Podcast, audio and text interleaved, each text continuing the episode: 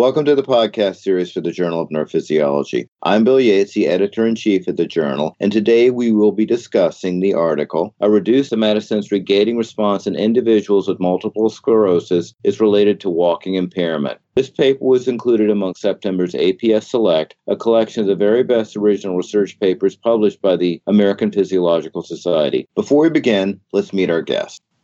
Hi, I'm David Arpin. I'm currently a postdoc at the University of Louisville. However, this paper was part of my dissertation work, which was conducted at the University of Nebraska Medical Center under the direction of doctors Max Kurz and Tony Wilson. And my research is focused on understanding and improving the mobility and muscular control of individuals with neurological impairments. Could you please give us a brief introduction to the phenomenon of sensory gating? Sure. So, sensory gating is a physiological process where the central nervous system inhibits or suppresses redundant sensory information. For example, when two identical stimuli are presented in rapid succession, the neural response to the second stimulation is often weaker than the response for the first stimulation. And this sensory gating response is thought to serve as sort of a protective mechanism that prevents higher order cortical centers from being flooded with un unnecessary or redundant information. And this phenomenon is probably most commonly studied in the auditory domain, but a number of studies have also assessed gating in the somatosensory system, which is what we did in this paper. What is the connection between sensory gating and multiple sclerosis?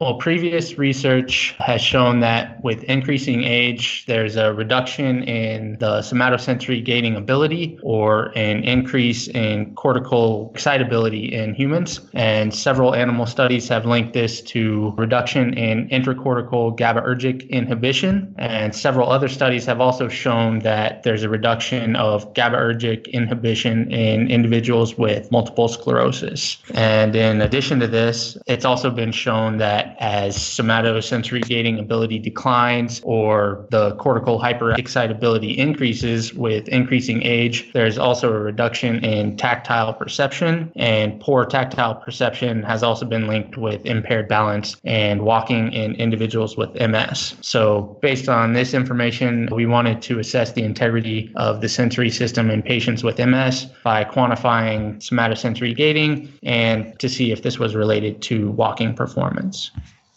What methods did you use to study somatosensory gating in patients with multiple sclerosis and healthy controls? We used magnetoencephalography to collect and record the neuromagnetic responses or the brain responses to paired pulse electrical stimulation, which was applied to the posterior tibial nerve near the ankle. And in addition to this, we also had each of our participants walk across a digital mat that recorded their footsteps. And we used this data to evaluate their spatial temporal walking kinematics in order to determine if sensory gating might be related to the impaired impaired mobility that's commonly seen in patients with MS. Tell us about the results of your study.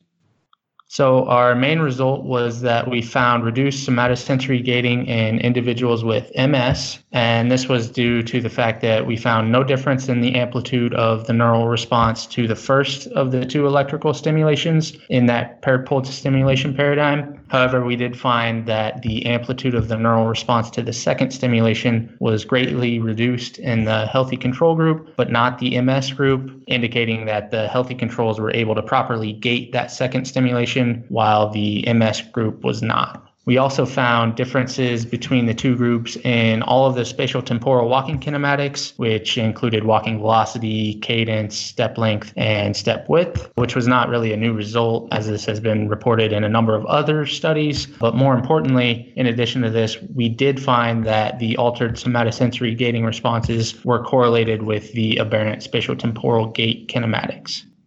What are the implications and the next steps of your work?